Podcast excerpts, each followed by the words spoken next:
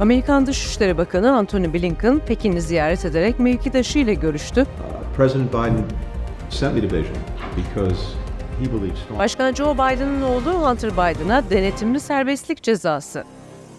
Amerikan Dışişleri Bakanı Blinken Londra'da Türk Dışişleri Bakanı Hakan Fidan'la ilk kez yüz yüze görüştü. It's uh,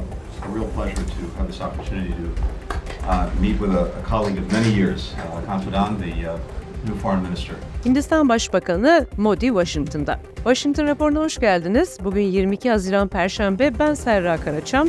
Bu hafta dünya Amerikan Dışişleri Bakanı Blinken'ın Çin'le görüşmesine kilitlendi.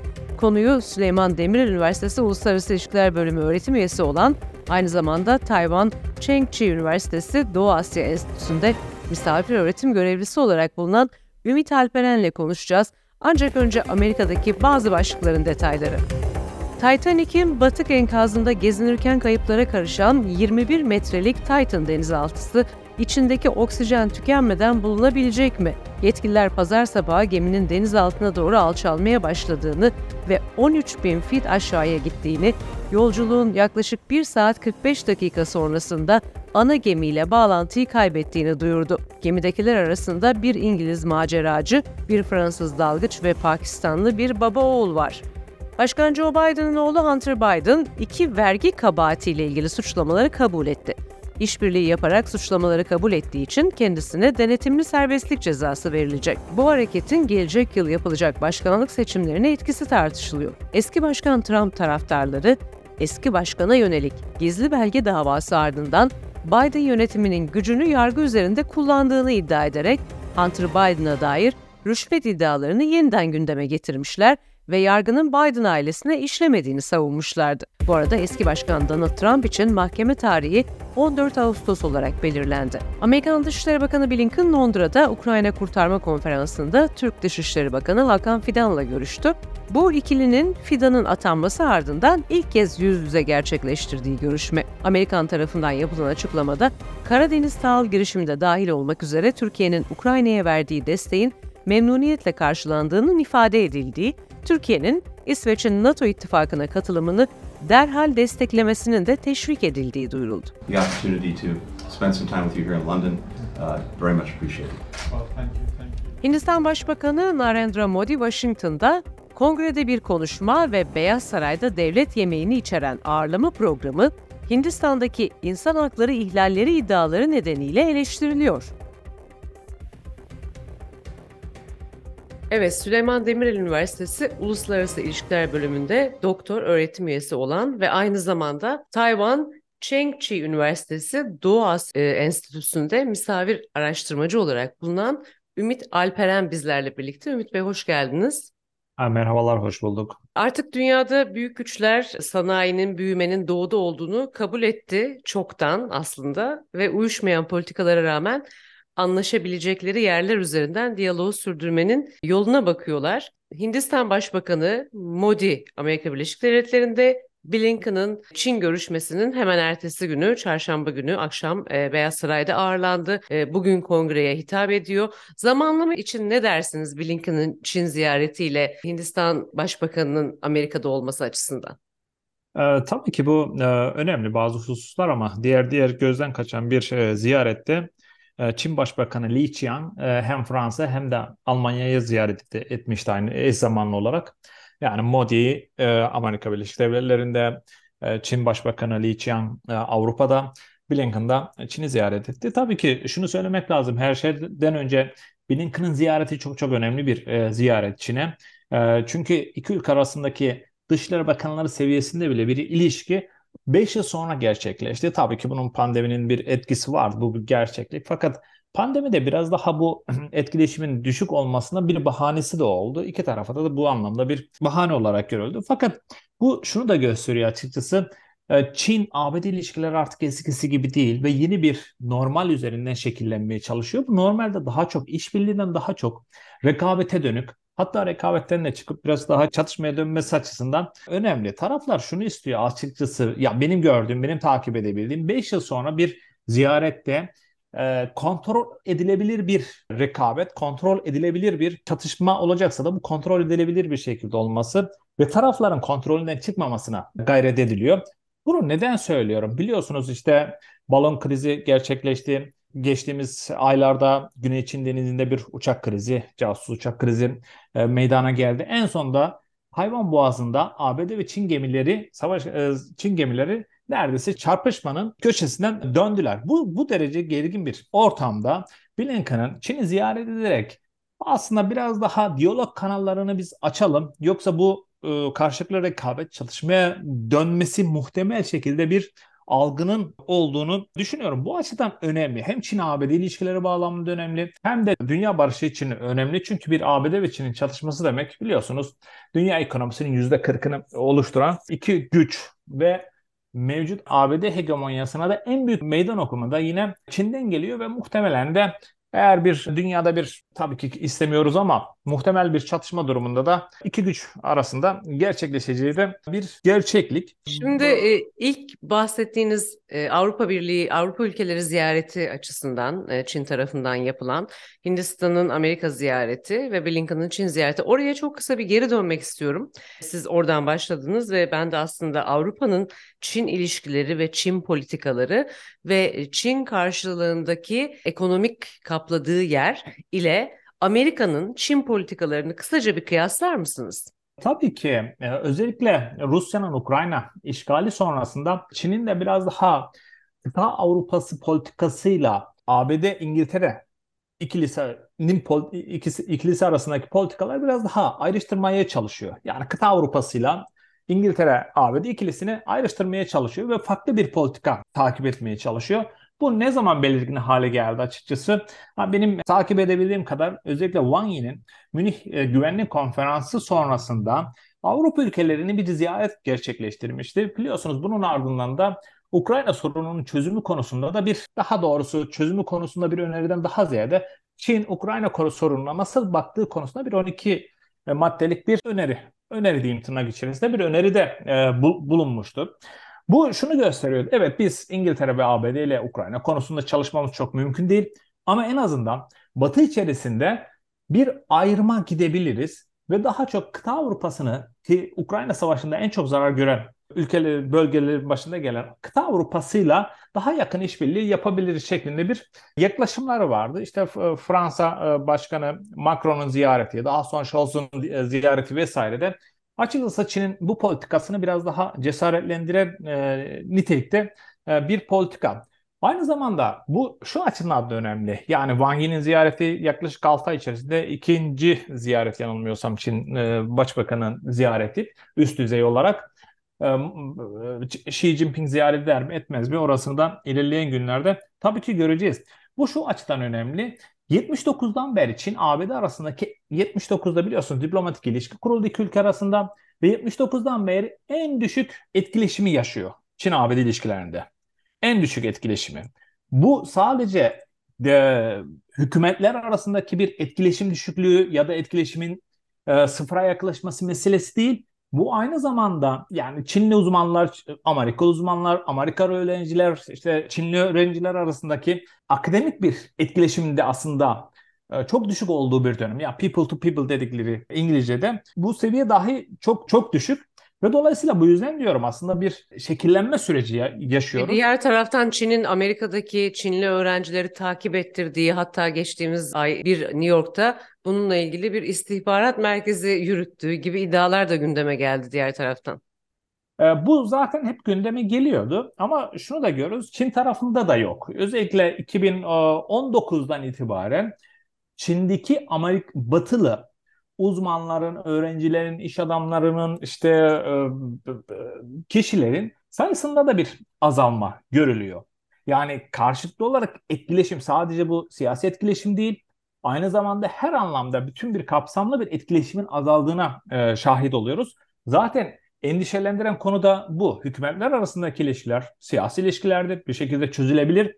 Ama bu e, siyasi olmayan alana sıçradığı zaman işte burası biraz daha riskli bir e, bölge olarak çünkü e, Blinken'ın ziyareti sırasında e, Çin'i terk edemeyen, terk edemeyen Amerikan vatandaşları konusu da gündeme geldi.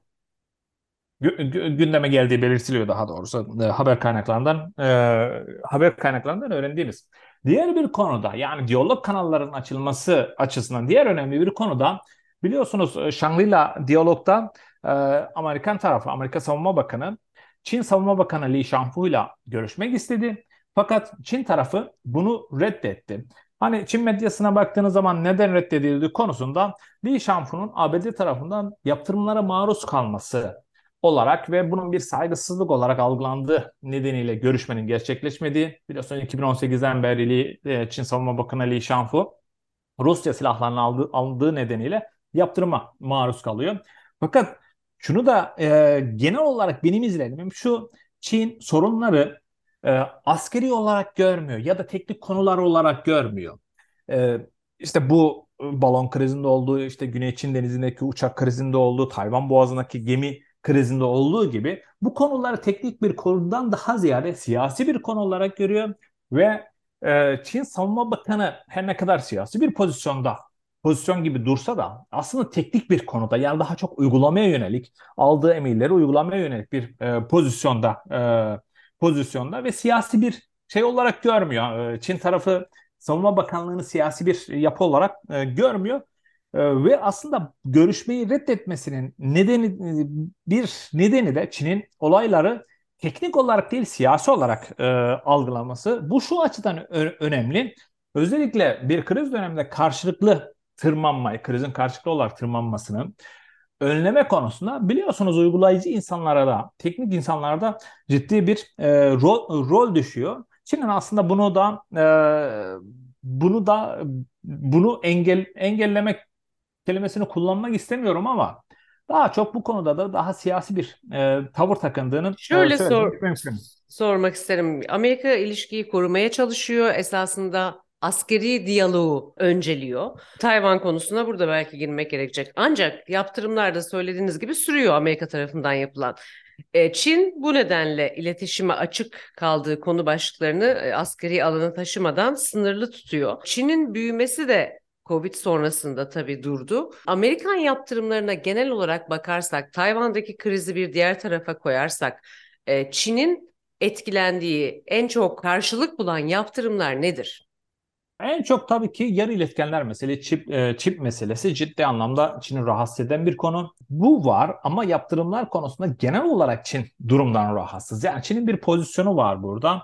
Ee, hani Amerika Birleşik Devletleri ne kadar istiyor diyalog kanallarının açılmasını ya da ne ölçüde başarabilir? Burası da aslında taraflardan hangisi ne istiyor meselesinden ziyade tarafların bir pozisyonu var. Ve bu yeni bir pozisyon değil. Zaten var olan bir pozisyondu. Yani 2000'lerin ortasından beri var olan bir pozisyondu. Son e, 4-5 senedir özellikle 2019'dan sonra sertleşen bir süreç. Bunu tabii ki ticaret savaşlardan e, besledi. O da şu, yükselen bir güç ve hegemon bir güç ve Çin'in ABD'den açıkçası saygı beklediğini söylemesi. Yani evet oturup konuşalım ama bu eşit güçler arasında olsun. Evet sen hegemon bir güç olarak pozisyonunu koruyabilirsin ama bu e, ABD'nin daha çok eşitler arasında birinci olması e, olması şeklinde bir e, yaklaşımı var. Çünkü Çin'in et, e, algıladığı şu, çevreleniyorum diyor. Yani e, Güney Kore'den e, Tayvan'a kadar, Güney Çin Denizi'ne kadar baktığınız zaman, evet bu bölge baktığınız zaman ABD ve e, ABD'nin ortakları tarafından çevrelenmiş pozisyonda. Diğer yandan Kuat ve AUKUS gibi yapılanmalardan Çin ciddi bir rahatsızlık duyuyor. Ee, daha önce Hindistan'ın burada pozisyonu daha yumuşaktı ama 2020 Haziran e, Haziran'da e, Çin ve Hindistan arasındaki çatışma sonrası Hindistan'ın pozisyonu daha açık bir hale geldi. Diğer konuda tek Çin meselesi. Evet ABD tek Çin vurgusu yaptı ve desteklediğini söyledi. Ama tek Çin algılamasıyla ya da Çin'deki o statükonun devam etmesi yönündeki söylemiyle Çin'in Tayvan'ın Çin'e geri dönmesi, geri katılması değil mi? Aslında Çin'in yapmak istediği ve Amerika'nın itiraz ettiği. Ancak kavram olarak Amerika'nınki tutarsız görünüyor. Tek Çin politikasını destekliyoruz dediğinde. Bir ikilem var. Buna stratejik belirsizlik deniyor biliyorsunuz. Fakat şu var. ABD'liler statükonun devamı sürdürülmesi şeklinde bir ifade kullandığı zaman Çinliler bunu şu şekilde algılıyor. Tayvan'ın ABD'ye olan bağımlılığının devam etmesi olarak algılıyorlar. Ama Tayvan da bunu tercih ediyor. Bunu tercih e, evet tabii ki yani sonuçta Yani Amerika'ya bağlı olmayı tabii e, istemez hiçbir ülke bir yere bağlı kalmayı ama netice itibariyle katılmayı istemiyor ve kendini destekleyen de Amerika. Real politik anlamda baktığınız zaman şu anki DPP hükümeti, Tayvan'daki DPP hükümeti daha çok bir Tayvan vurgusu var. Ee, daha çok tehdidi Çin'den algılıyor ve bunu da zaten defaatle e, belirtiyorlar. Tabii ki burası biraz da hukuki yönü var. Hukuki ve siyasi yönü var. Ama bu daha ayrıntılı e, konuşulması gereken bir konu. Çin'in açıkçası. peki burada hava sahası deniz ihlalleriyle ilgili iddialar var ve diğer taraftan da Ukrayna Savaşı örneğinden sonra Rusya'nın işgalini kendine örnek alarak buradaki gerilimi tırmandırma ihtimali dillendiriliyor. Ne dersiniz? Ben şunu başından beri söylüyorum. Rusya'nın Ukrayna'daki karşılaştığı sıkıntılar, zorluklar Çin'in e, Tayvan'a yönelik muhtemel operasyonlarında cesaretlendirici değil, tam tersine caydırıcı bir rol oynadığını düşünüyorum. Çünkü şu var 2008, 2014, 2008'deki e, Gürcistan işgali, 2014'teki Kırım ve Donbas işgali sonrasında Batı sessiz kaldı. Daha alt seviyede bir tepki verdi. Fakat bu çatışmada, bu işgalde ise Batı'nın bir bütün olarak Rusya'ya karşı tepki alması Çin açısından ciddi bir uyarı niteliğindeydi. Bu da şu, çünkü Çin'e baktığımız zaman Çin'in toplam ticaretinin %70-75'i Amerika Birleşik Devletleri ve ortaklarıyla ticaret yapıyor. Yani Batı sistemi içerisindeki ülkelerle yapıyor. Japonya ile, Kore ile, Avrupa Birliği, e, Avrupa ülkeleriyle, e, Kanada ile, Avustralya ile vesaire yapıyor. Çin'e karşı uygulanacak böyle bir durumda, bir çatışma durumda Çin'in buraya e, Çin'e karşı yapılacak bir yaptırım, ambargo Çin'i ciddi anlamda ciddi anlamda zarar verebilir. Diğer açıdan da şu, işgal sanıldığı kadar da kolay olmadığını görüyoruz ve Çin, Rusya'nın işte yerle bir olan im, uluslararası imaj güçlü bir Rusya vardı. E, dünyanın ikinci büyük ordusu olarak görülüyordu. Fakat o kadar da güçlü olmadığı anlamına geliyor. Olmadığını gördük. Bu aynı şekilde Çin için de bir e, uyarı niteliğinde. Çünkü önceden Çin ve Rusya evet Batı'ya karşı zaman zaman işbirliği yapabiliyordu. Birleşmiş Milletler'de örneğin Güvenlik Konseyi'nde. Fakat şunu görüyoruz. Rusya faktörü o kadar da güçlü değilmiş. Dolayısıyla Çin'in bir ortağının bir ortağının zoraki bir ortaklık da olsa ortağının aslında güçsüz olduğu anlamına gelecek. Ve Çin'in de burada bir yalnızlaşması meselesi var. Bunun dışında şu var. Ya 5 yıl önce öncesine baktığımız zaman Çin'in esas tehdit algıladığı nokta evet Tayvan bölgesiydi. ABD ile rekabeti çerçevesinde.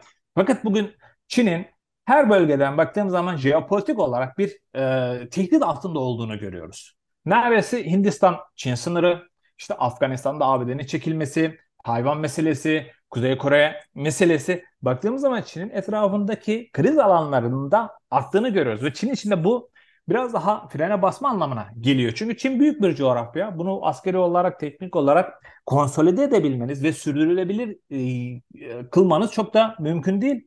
Çünkü şu da var. Çin'in askeri gücü ya da siyasi gücü ekonomik gücünden geliyor. Bugün Çin hala %5'in üzerinde büyüyebiliyor ama %5'in %5'in altına altında büyüyen bir Çin'in ciddi anlamda sorunlarla, sıkıntılarla karşılaşması, karşılaşması da muhtemel. Biliyorsunuz e, demografik olarak da nüfus olarak da Çin'in nüfusu azalmaya başladı. Bu ciddi bir sıkıntı. Yani yaşlanan bir nüfus var. Yaşlanan bir nüfus var ve Çin'deki ekonominin, üretimin ne kadar sürdürülebileceği meselesi farklı bir mesele. Daha çok işte high-tech üretime dönen bir e, Çin var.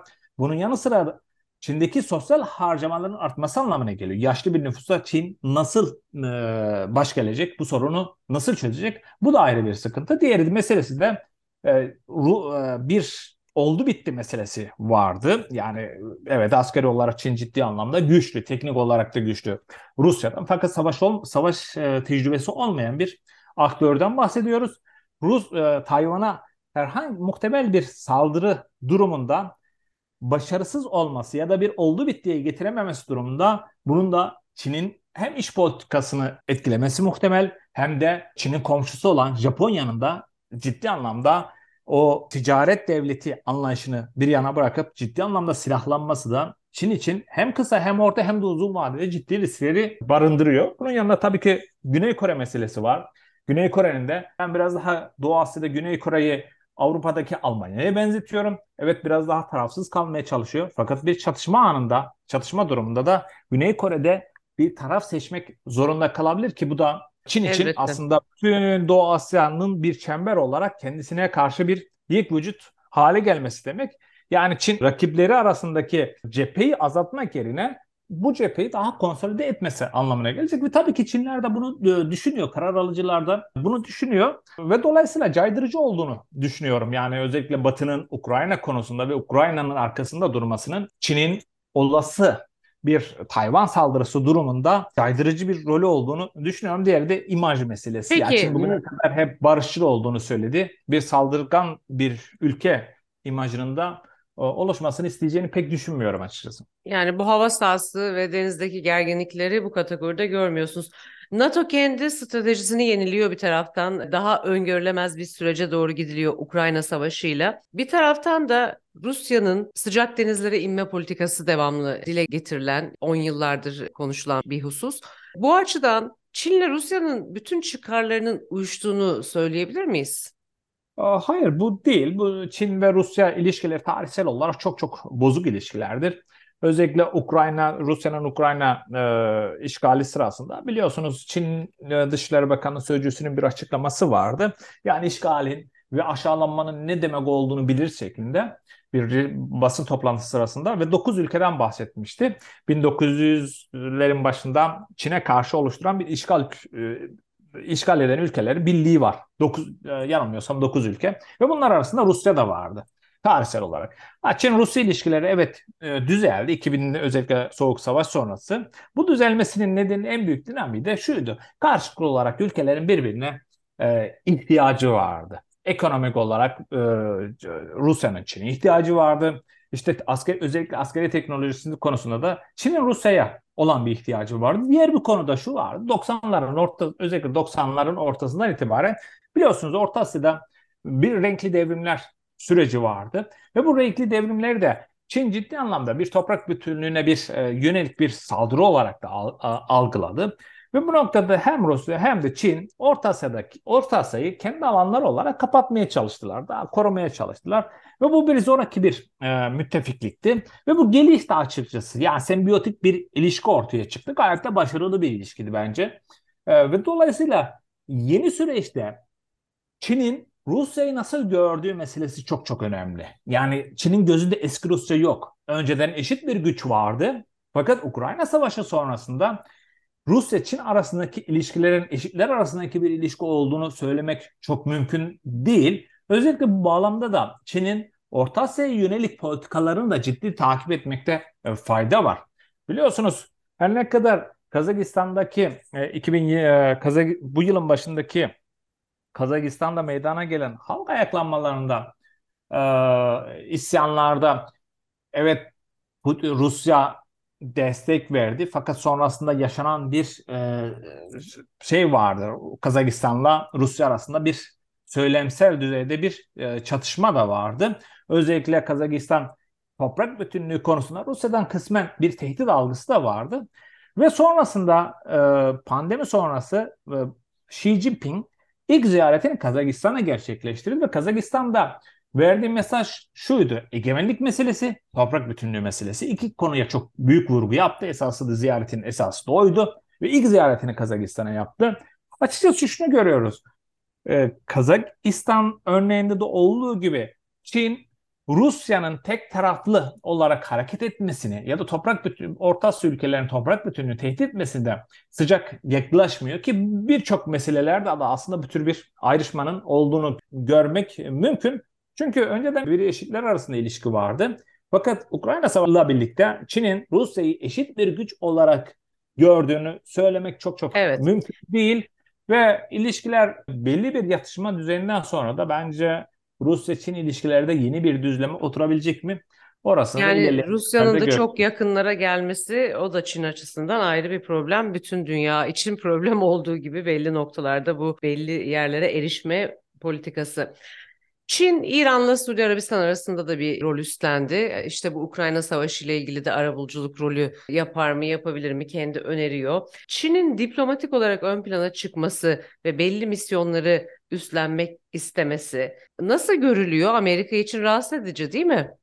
E, kesinlikle yani kesinlikle e, Orta Doğu'daki ABD'nin en büyük ortaklarından bir tanesi Suudi Arabistan ve bugün Suudi Arabistan Çin'le çok çok yakın ilişkileri var. Bunu da devamlı geliştiriyor. Sadece Suudi Arabistan değil özellikle Körfez ülkeleriyle de Çin'in ciddi ilişkileri var. Özellikle finansal anlamda, ticari anlamda yani her konuda ki yeni yeni e, savunma sanayi konusunda da e, ve silah satışı konusunda da e, Birleşik Arap Emirlikleri ile Çin arasında, Suudi Arabistan'la Çin arasındaki ilişkilerde geliştiğini, e, geliştiğini görüyoruz. Tabii ki bu biraz daha ABD'nin Orta Doğu politikalarının bir sonucu. E, ABD'nin Orta Doğu'da boşalttığı alanları da Çin adım adım doldurmaya çalışıyor. Tabii ki burada şunu söylemek çok zor. Yani Çin e, Orta Doğu'da Çin askeri bir güç mü oluyor ya da e, ABD ABD'nin yerini mi alıyor şeklinde bir yaklaşım da var. Fakat bu çok çok zor. Çünkü Çin doğrudan e, Orta Doğu'ya ne kadar müdahale edebilecek, ne kadar etkin olabileceği konusu ciddi bir e, soru işareti ya da olmak isteyecek mi? Çünkü Orta Doğu biliyorsunuz yani dünyanın en karmaşık bölgelerinden bir tanesi ve Çin böyle bir e, kapsamlı bir Orta Doğu'ya girişi kendisinin imajını da başarısız olması durumunda imajını da rahatsız edebilir. Bunun yerine Çin daha çok Orta Doğu'da benim gördüğüm bir denge politikası izliyor. E, bunu e, Suudi Arabistan ile İran arasında yaptı. Ki bunda başarılı oldu. Başarılı da oldu. Tabii ki bu başarıyı sadece Çin'e e, Çin'e de vermemek lazım. Çünkü Rus e, yani son özellikle bir senedir Suudi Arabistan'ın ve İran'ın Orta Doğu'daki pozisyonlarında birbirine artık o kadar Yemen konusunda olsun işte e, İran'daki devam eden ayaklanmalar konusunda olsun birbirlerine artık o kadar çok büyük zarar vermeye başladılar ki bu ülkelerin de bir şekilde bir arabulucuya e, ihtiyacı vardı. Ya bunun yanı sıra tabii şunu da eklemek lazım. Suudi Arabistan'la o Birleşik Arap Emirlikleri'nin işte Yemen'de çatışan, çatışmaya başlayan kar alanları ve bunun bir şekilde bir bir barışa ve bir e, ilişkilerdeki o gerilimi azaltmaya yönelik bir şeyleri de vardı, bir yaklaşımları da vardı. E, tabii ki Çin'in burada büyük bir prestij elde etti. Bu, bu e, kabul edilmesi gerekir. E, diğer bir Çin'in aslında burada bir kazancı da çok göz ardı edilen Çin-İsrail ilişkileri. Özellikle 2020'lerin ortalarından itibaren Çin-İsrail ilişkilerinde ciddi bir durgunluk var ve Çin'in hem İran'la hem Suudi Arabistan'la eş zamanlı olarak iyi ilişkiler geliştirmesi ve bu güçleri de barıştırması İsrail'i yalnızlaştırıyor ve İsrail'i de aslında Çin'e ittiğini, Çin'e yönlendirdiğini söylemek e, mümkün. Hani İsrail medyasında da konuda da İsrailliler de kendilerinin Çin'le ilişkilerini yeniden bir gözden geçirme konusunda nasıl bir politika olması gerektiği konusunda bir tartışma da olduğunu e, söylemek mümkün. Çünkü Çin'in geleneksel Orta Doğu politikası 3 güç, 3 merkez üzere. Bu İsrail, Araplar ve İran. Çünkü Araplar diyorum bu Mısır oluyor zamansal olarak. Uzun bir sürede de Suudi Arabistan merkezli olarak gelişiyor. Böyle bir süreç var. Çin mümkün olduğunca gücünü Orta Doğu'daki gücünü artırmaya çalışıyor. Çünkü bunu gücünü artırması özellikle ABD ve müttefiklerine, ABD'nin ortaklarına yöneliyor. Çünkü buradaki ABD'nin ortaklarıyla işbirliği yapması, iyi ilişkiler geliştirmesi Çin için aynı zamanda iki kazanç anlamına geliyor. Bir taşla iki kuş vurmak anlamına geliyor. Hem dost kazanıyor, ikili ilişkilerini geliştiriyor. Aynı zamanda da diğer yandan da rakibinin ortağını çalmış oluyor.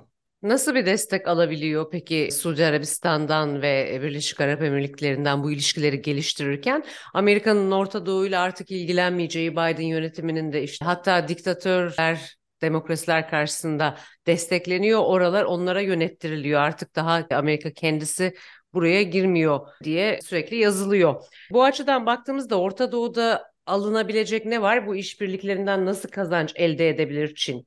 Amerika'nın e, Orta Doğu'daki çıkarları ne kadar minimize olabilir ya da bu ilişkinin gelişmesiyle? Öncelikle e, takip edilmesi gereken bence en önemli şeyler de Suudi Arabistan ve Birleşik Arap Emirlikleri'nin ya da diğer körfez ülkelerinin ciddi finansal kaynağı var, ciddi rezervleri var. E, mesela bu konudaki işbirliği yani e, finansal işbirliği e, çok gündemde olmasa da e, çünkü Çin'in en büyük hedeflerinden bir tanesi kendi para birimi RMB'nin convertible ya uluslararası düzeyde rezerv para olarak tutulması meselesi ve bu konuda ciddi bir işbirliği yapıyor. İşte petrolün Çin yueni olarak satılması, ticaretin yerel parada yere parayla yapılması vesaire gibi konular Çin için bu yeni bir alan açıkçası. Diğeri de tabii ki hep konuşuluyor ama enerji güvenliği meselesi. Fakat Çin'in buradaki enerji güvenliği meselesi artık Çin'in enerji güvenliğinden zaten sağlanmış bir şey ama yine de önemli bir husus. Ee, diğeri de bazı konularda özellikle askeri alanda da işbirliği yapıyor. Özellikle silah satışı konusunda biliyorsunuz. Hatta Birleşik Arap Emirlikleri'nde Çin'in bir üst inşa etmeye çalıştığı yönünde şeyler vardı. E, Ve Küba, Birleşik- Küba'da da askeri tatbikat yapmak istediği aktarılıyor. Bu Amerika için nasıl bir tehdit? E, Tabii ki doğrudan bir tehdit. Yani Sovyetler e, Soğuk Savaş sırasında e, 1960'ta 62'deki Küba krizinde olduğu gibi Çin'in ABD'nin yakınına gelmesi anlamına geliyor. Nasıl Şimdi, Sovyetler şimdi son 10 dakikamıza girdik bu arada. Biraz Hindistan'a dönmek istiyorum mümkünse. Amerika Birleşik Devletleri ve Hindistan son birkaç yılda işte görüşmelerden sonra yayınlanan ortak açıklamalarda belli hususlarda ortak mesajlar veriliyor. İşte Kuzey Kore'nin füze denemeleri kınanıyor. Afganistan'la ilgili mesajlar verildi. İşte bir takım ülkelerde sanki Hindistan'da bütün insan hakları çok iyi gidiyormuş gibi işte insan haklarına saygı duymaya çağırıyorlar ortak açıklamalarda. Myanmar'daki şiddet konusunda olsun. Ancak bu açıklamalarda Çin'le ilgili bir bahisten kaçınıldığı görünmekte. Görüşmenin eş zamanlı denk gelmesi bir diğer konu. Siz de geçtiğimiz süreç içerisinde Çin-Hindistan rekabetini, işte sınırda yaşanan du- durumları zaten yazdınız. Televizyonlara da çıktınız bu konuyla ilgili bu görüşmeden önce. Çin-Hindistan rekabeti açısından Amerika-Hindistan ilişkilerine ne dersiniz? Çin'e karşı hangi alanda üstünlük sağlayabilir Hindistan'la yakınlık? Çok kısa rica ediyorum çünkü birkaç sorum daha var. Ee, en büyük şu, tabii ki Çin-Hindistan ilişkileri ciddi anlamda bozuldu. 2020 Haziran'da Kogalvan Vadisi çatışması e, sonrasında. Şu durum var, şunu görmek lazım. Çin-ABD arasındaki ilişkiye, rekabete benzer şekilde yükselen güç ve hegemon güç aynısı bölgesel düzeyde Hindistan'la Çin arasında gerçekleşiyor ve ciddi jeopolitik ve jeoekonomik bir rekabete girmiş durumdalar. Hindistan'da Çin'in kendisini hem kuzeyden yani Afganistan, Pakistan hattından çevrelendiğini düşünüyor. Aynı zamanda güneyden Sri Lanka hattında çevrelendiğini düşünüyor. Ve bu konuda da en büyük işbirliği yapabileceği ülke hem Japonya hem de ABD ve diğer yandan da diğer Quad üyeleri ön plana çıkıyor. Ve şunu da söylemek lazım. Hindistan-Çin arasındaki rekabet de hem özellikle Şanghay İşbirliği Örgütü bağlamında da ciddi anlamda gerilme ortaya çıkmış durumda. Bu yeni bir e, husus. Daha önce biliyorsunuz Çin Rusya arası dengesine oturan Şanghay İşbirliği Örgütü artık üçlü bir yapıya e, bürünmüş durumda. Burada da Hindistan'la Çin'in rekabetinin ben özellikle jeopolitik, jeoekonomik olarak da derinleşerek devam edeceği, edeceğini düşünüyorum. ABD ile Hindistan daha çok Rusya konusunda bir açıklama yapmaktan çekiniyorlar. Bu da Hindistan'ın rezervinden kaynaklanıyor. Ama diğer yandan da Hindistan şunu da olmak istemiyor. Çin-ABD çatışmasında Hindistan cephe ülkesi olmak istemiyor ve bundan en büyük etkileneceği kendisinin olacağını düşünüyor. Bunun yerine daha sürdürülebilir ve ekonomisinin zarar görmeden devam edecek bir rekabeti önceliyor. Amerika'nın peki bu noktada Hindistan'dan alabileceği en önemli işbirliği açısı nedir? En büyük şu e, Kuat'ta mesela zaten bunu ABD bence fazlasıyla aldı. Kuat 2020 öncesinde e, Hindistan Kuat meselesine, meselesine daha soğuk yaklaşıyordu. Çin'le bir doğrudan bir rekabete girmekten çekin e, istemiyordu. Fakat 2020 Haziran'dan sonra Hindistan'ın dış politikası doğrudan Çin'i önceleyen, Çin'le rekabeti önceleyen bir dış politika, dış politikaya dönüştü. Hangi Bu- alanda en büyük rekabeti görüyoruz? Özellikle e, bütün alanda aslında baktığınız zaman mesela Çabahar Limanı konusunda var, İran'daki Afganistan meselesinde var, e, diğer yanda Sri Lanka'da var. Daha da- Evet. diğer yandan da bütün aslında Himalayalardaki o Çin-Hindistan sınır hattında var ki bu Tibet'e kadar uzatmamız mümkün. O bölgedeki işte tampon ülkeleri Nepal, Bhutan gibi ülkeleri de dahil etmek mümkün. Ve şunu da söylemek lazım. Hindistan da artık bir %6'nın üzerinde büyüye, büyüyen bir güç ve giderek de muhtemelen bu şey büyüme hızı sürdürülebilir olacak. Bu da şu anlama geliyor. 2027-2028'de dünyanın üçüncü büyük ülkesi, üç, üçüncü büyük ekonomisi olacak. Ve bu da ister istemez Çin'le bir rekabete girmesi anlamına geliyor. Çünkü ölçek olarak, e, nüfus olarak, işte coğrafi olarak, askeri olarak Çin'i dengeleyebilecek e, bir ülke. Bu noktada da sadece işte küresel güçle yükselen en birincil yükselen güç olan Çin arasındaki rekabeti ek olarak da bölgesel düzeyde de bir rekabetin olması e, ABD'nin de işini kolaylaştıran bir şey. Çin için Peki, aslında cephenin çoğalması anlamına geliyor.